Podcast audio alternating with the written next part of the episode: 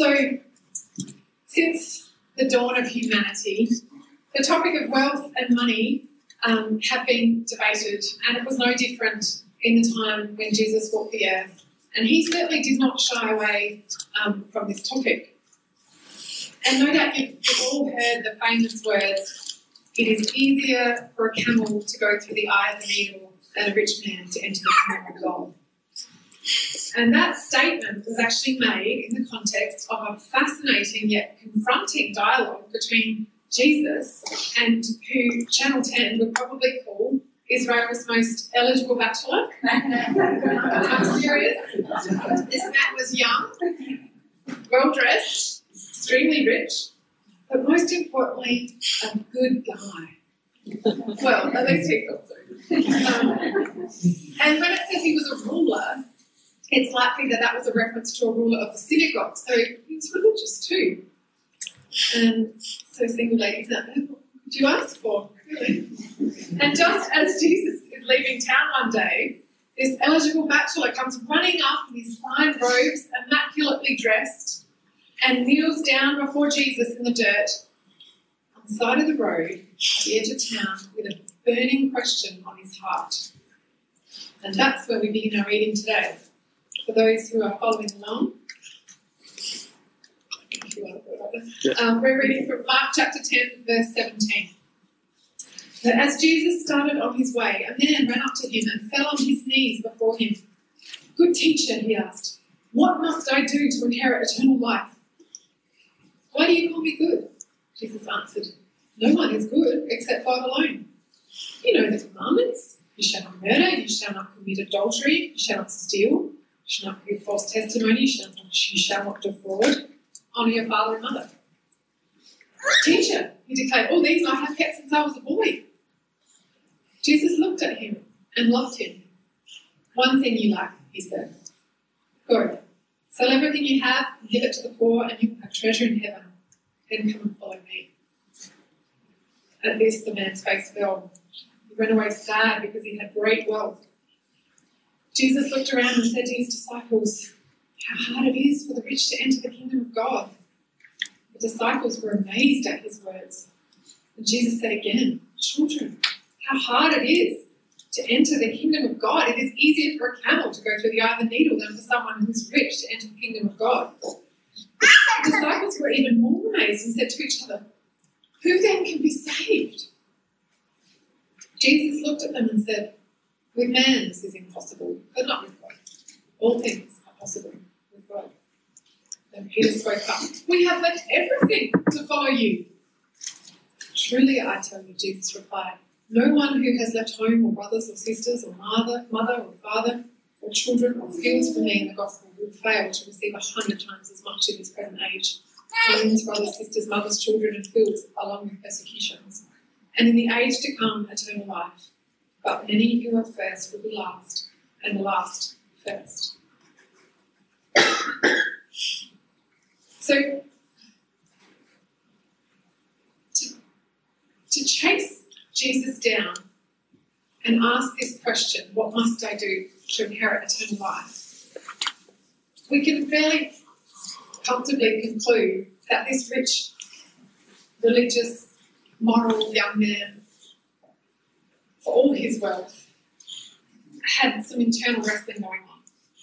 There was something that he wasn't completely satisfied of, something he was, there was something empty and so he's come with this question: what, what, what can I do to get to heaven? What, what's it going to cost me? Can I can I afford the price? Is there some religious ritual that I need to go through, or some obligation I need to fulfill, or some form I need to fill out? Um, whatever it is, Jesus, tell me. And Jesus, with his pure divine eyes, sees straight through this man's heart. And the dialogue that follows is about challenging this man's preconceptions and his assumptions to reveal what's really going on in his heart. And I think you know we should we should take note of this because when we do discuss the matters matters of faith um, with people who don't yet know Jesus, we should really be attuned and listen to to their questions. What are they wrestling with? Because that will give us some insight into what's actually blinding them or blocking them from God. And interestingly, the very first thing Jesus does is address the good teacher. Why, why do you call me good? No one is good except God alone. Why did he say that? If we know God, if, if we know Jesus and we believe that Jesus is God in the flesh, Emmanuel, God with us, why did he say that? Well, I think Jesus is not design, denying his own goodness, nor is he denying that he's God. He's prompting this man to question his own assumption of goodness and prompting him to recognize who he's speaking to. The man, what this man wants to know is what he can do to get into heaven. So Jesus answers him straight.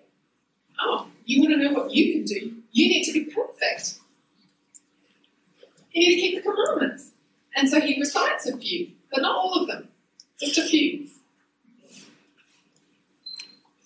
And it's, it's such a it's such a brilliant um, example of cross examination, like the way he it. I would love to Jesus um, it's so good. He's setting him up perfectly, and he just walked straight into it. but this young and this, so this young man's response is like extraordinary. Oh, all, all these I've kept since, since my youth. You know, and I, when I read that, I thought, this, this guy's either like really arrogant or really naive. But, but yeah, it says Jesus loved him. I, I didn't get it, but when I looked into it, I realized that the rabbis, the Jewish rabbis, did actually hold that they held that you could you could the law could be kept in its entirety until Jesus came along and sort of blew that whole notion apart in the Sermon on the Mount. Um, you know, when he said that you know you shall not murder, but even you know when you hate your brother, you're basically committing murder. It's all rooted in sin. So. So Jesus is sort of challenging his whole notion of, well, yeah, I'm perfect. I've kept the law.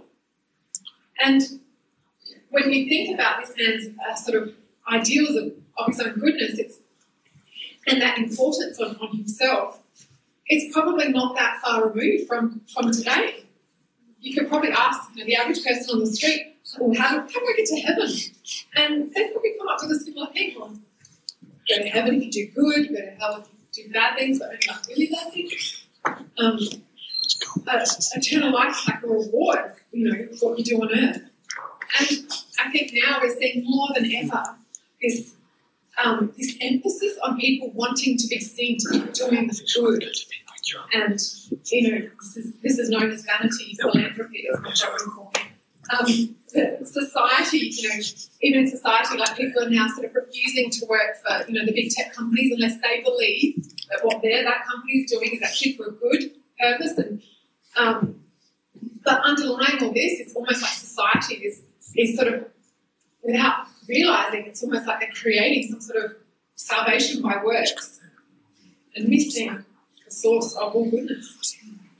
But I think, um, yeah, sorry, and, and, and, just going from that, I think that, like Rich Young Ruler, most people are striving hard to be good, but living under this massive question mark of, where is this from? But so as we see in this encounter, Jesus wants to bring this man to the end of himself. He wants him to see that he could never attain the perfection required to enter heaven on his own merits. That was broken back in the Garden of Eden. And so he says, You lack one thing. And that word lack is the same word that Paul uses in when he's speaking to the Romans um, when he writes to to Romans and says, For all have sinned and fallen short of the glory of God. So I'm kind of making this up just for purposes, but you can imagine the conversation went something like this. Okay, so you've kept all the commandments? Did you? Okay, let's see. So you remember the first one? Thou shalt have no other gods before me. Okay, great. Okay, so so just go sell all you have and give it to the poor. Oh no, oh, don't go there, Jesus. No, no, no, no. Well, why, why not? Is money your God? Um, okay, yeah, I guess maybe. Oh, hang on, what about the 10th commandment? Do not covet? Do you possess your possessions or are your possessions possessing you? Just give it all to the poor, come and trust me and I'll provide for you. No, you can't ask me to do that. No, no. So then we see that, you know, he, he didn't actually keep the commandments as well as he thought he did. His wealth was his God, and he was clinging on tight to it. He actually says that in one of the other Gospels, or versions of the same story. He wasn't trusting in the God of heaven, he was trusting in his net worth. And he can't give that up. So he walks away deeply sad. And you can sort of imagine like what's going on in his mind as he's staring at Jesus, who doesn't have a possession to his name, not a place to lay his head at night, nothing to, you know, attract us to him compared to the eligible bachelor.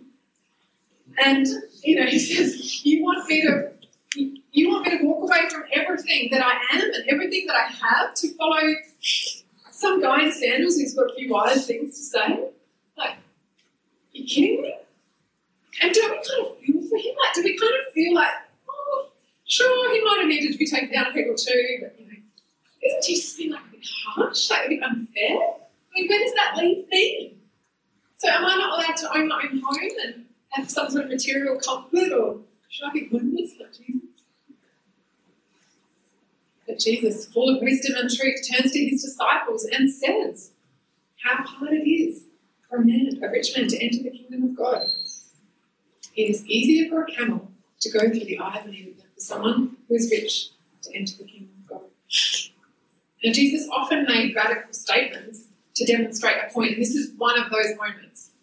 It's supposed to rock our thinking and sort of jolt us. He wasn't he wasn't about sort of making little polite suggestions that we could ignore. No.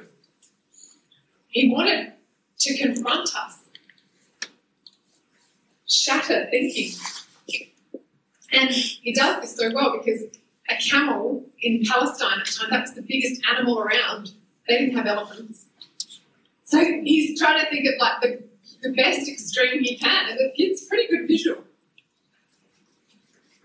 And just as I was pondering this very verse, I walked into the room and my kids were watching Madagascar 3, and there's this part where the big um, beefy tiger has to like jump through this tiny ring of fire, like this big.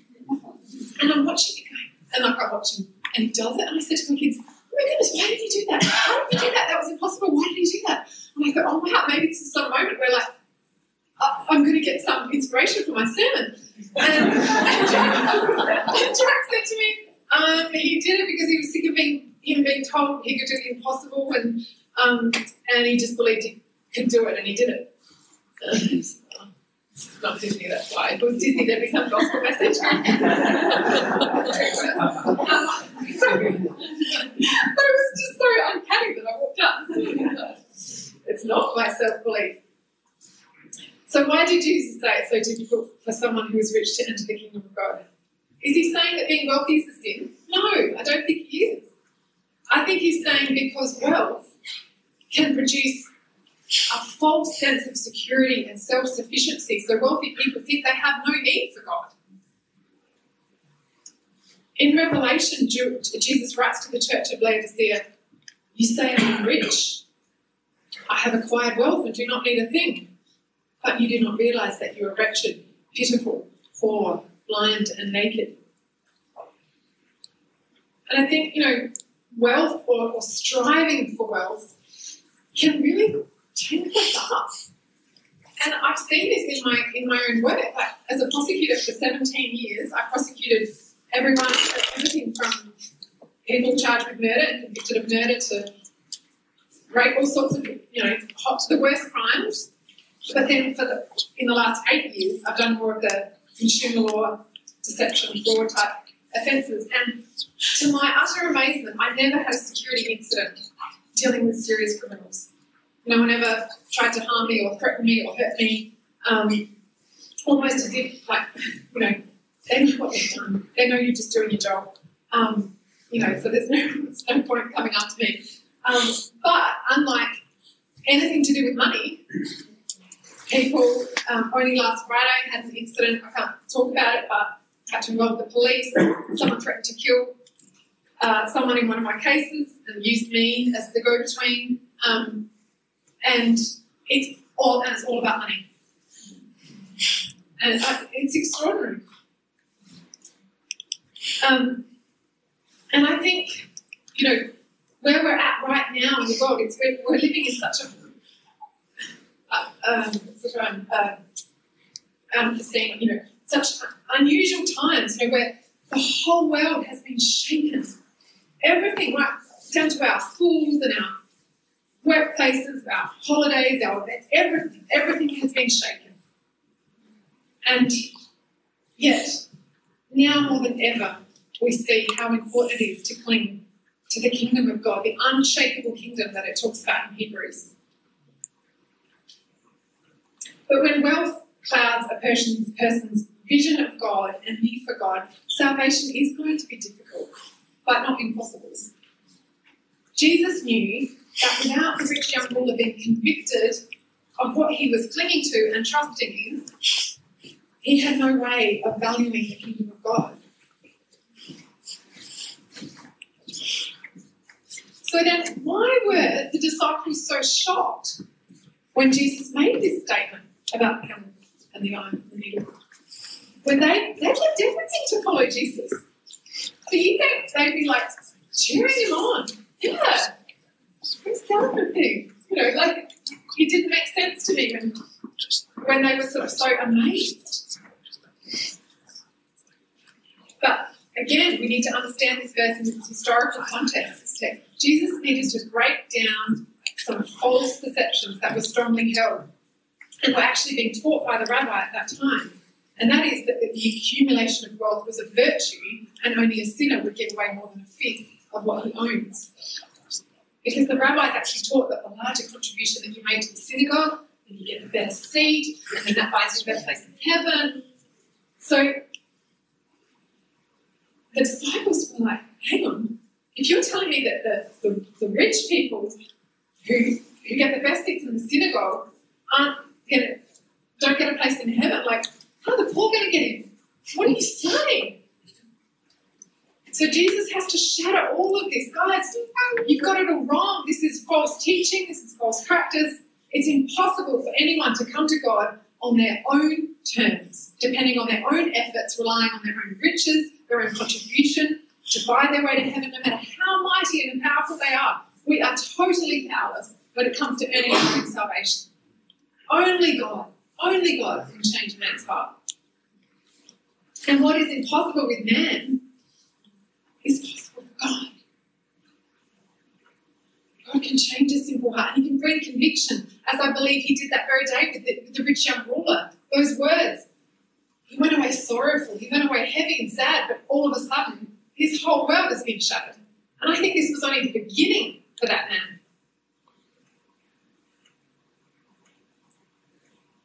And I love the contrast between the rich young ruler, this guy, and, and Zacchaeus, who's you remember he's the chief tax collector in Jerusalem, also very wealthy but very corrupt.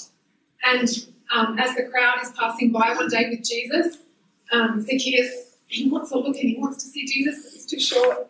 He runs ahead, climbs a tree, and um, much to his amazement, when as the crowd is passing by, Jesus is like, "Hey, come down. I'm dining with you tonight." And now the crowd are um, like, "What? Like, are you kidding?" It's like the worst sinner around. You know, and I just love Zacchaeus' response. He's like, Lord, look, right now, I am giving half of my possessions to the poor, and if I cheated anyone, I'm paying them back four times. Oh, it'd be amazing if someone said that to me before. I could quote that uh, but most importantly, Jesus didn't ask him to do that. That was his response. That was his, his heart response because his salvation had come to him. He wanted Jesus. He believed in Jesus, and that was his natural, transforming response. And then we've got Nicodemus in John chapter 3, who was actually even wealthier than our eligible bachelor. And he comes to Jesus because he's got questions too. But Jesus doesn't tell him to sell everything and give it to the poor because wealth wasn't his problem. His problem was pride. He comes to Jesus at night. He doesn't want to be seen with him. And Jesus has to deal with that. So he says, unless a man be born again, he will not see the kingdom of God. And Nicodemus says, what? What are, what are you talking about? And it's in that passage that that incredible verse that we all know from Sunday school. For God so loved the world that he gave his only Son, that whosoever believes in him shall not perish but have eternal life. That's the passage when Jesus speaks. That verse to that rich guy. So those three encounters show us how personal Jesus is, how he knows exactly what's going on in our hearts, which is quite convicting it shows we can't hide anything from him as, as much as we try to. We've got to let him deal with it, whatever it is. So we leave the rich young ruler walking away sad. But that was just one day in his life. And who knows if he saw his wealth in quite the same way after that day. I reckon the shine might have worn off a little bit. He just encountered the living God. That this young man was looking for a box to tick this side of death so that he knew he'd be okay for all eternity. But he missed the life that Jesus was offering him now. He missed that the kingdom of God was standing in front of him. Jesus, the fullness of God in human flesh, that we struggle to even wrap our minds around, who brought the kingdom of God to earth and said, I came that they may have life and life in abundance. And what, what does that life look like? I believe it's the joy of knowing Him, of walking with Him.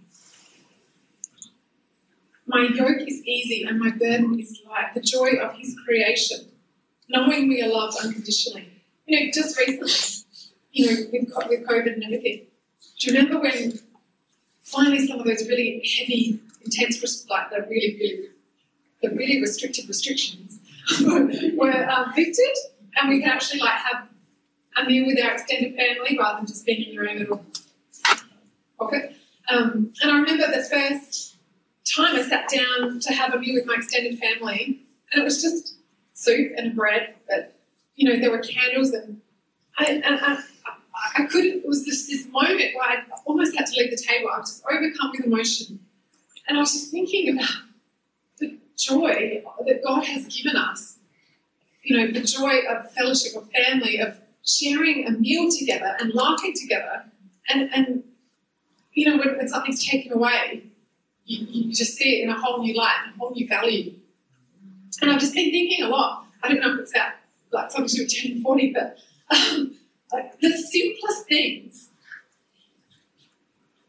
are the things that the things that God has given us to enjoy have, have just become so um, precious to me. I, I it's hard to explain, but like even just yesterday, like the warmth of the sun after winter, you know, that God gives, and um, you know, like hearing my daughter laughing, giggling her head off, like you know, just just the simplest things but they're all from God, and they're all for, for sometimes I'm overwhelmed with the love of God that He would give us.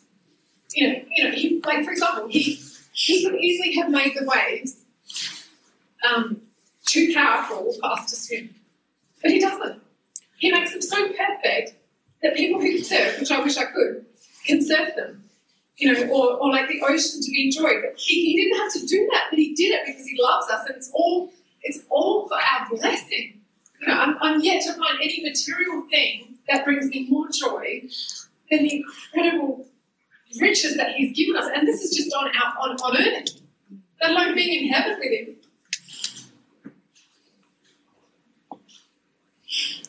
Let alone the riches of wisdom that are available to us, which I often depend upon in my job and I was just thinking how, like, with COVID, we all had to work from home. And that I really struggled with that because I love my workplace. Like, I love work. Like, I love laughing with them. And, um, and when I was managing, when COVID hit, I was actually managing um, a lot of people. And I had to do all these rosters of, you know, you know, because you wouldn't like to have certain people in the office, and you know, it was quite a juggle. And people would come to me and say, um, I can't work from home. What do you mean you can't? I, I, I, can't home. And then I realised because work was all they had. They were the only people that they, that was their only connection there because we were created for human relationship. And to have that taken away was, was too much. I thought, wow, like God, you know, He created us for, for relationship and for the joy of knowing Him. So I don't want to raise my kids in the hope that one day they will make a choice for Jesus and be saved.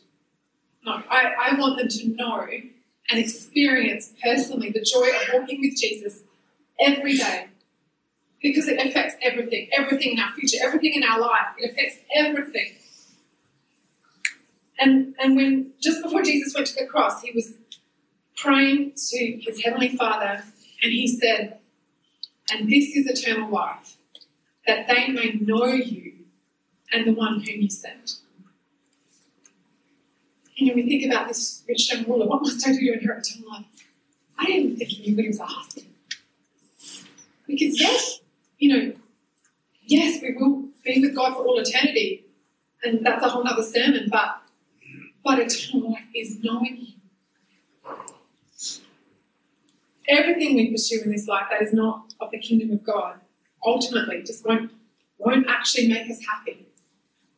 Not because God's out to punish us, but because we were always created for the kingdom of God.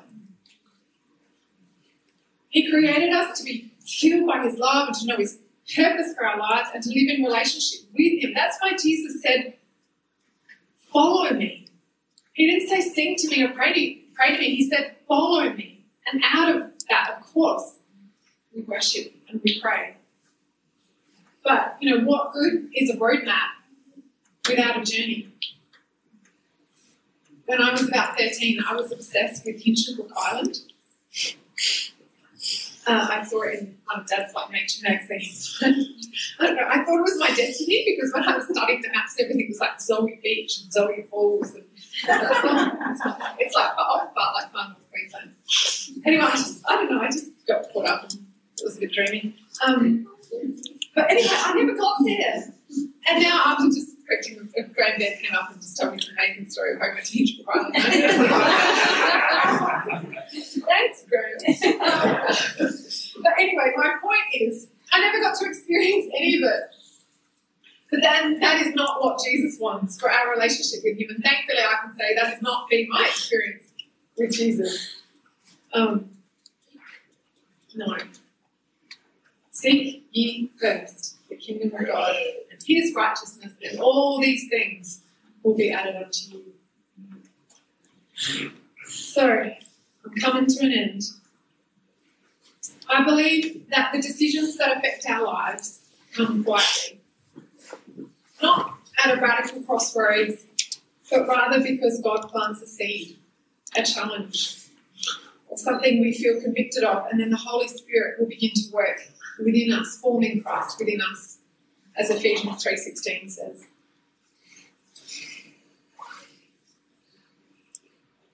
In Joel 2.12, the Lord said, It isn't too late. You can still return to me with all your heart.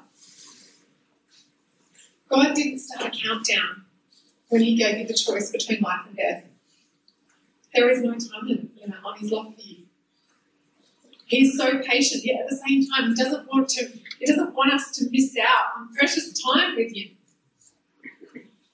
And there's no place we have to go to find Him. We can just cry out to Him. Wherever we go, His grace follows us, and whatever we have done, His blood has covered. So, can we just bow our heads? Father, thank you for your word. Oh Lord, the, the depths of your wisdom, God, to speak to our hearts, and you know our hearts. You know when we're holding things back from you or clinging too tightly to the things of this life.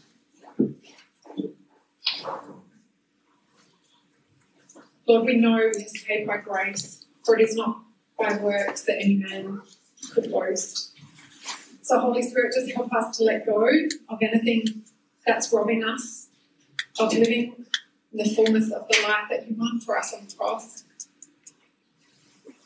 And if we can't see that right now, Lord, we just ask you to gently reveal to us. Don't leave us where we are, God.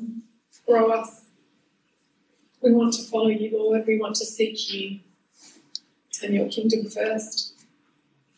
May your kingdom come and your will be done in our lives and on earth as it is in heaven. Amen. Amen. You've been listening to a sermon from Hills Baptist Church. To find out more or to hear other great content, find us at hillsbaptist.com or on your podcast app.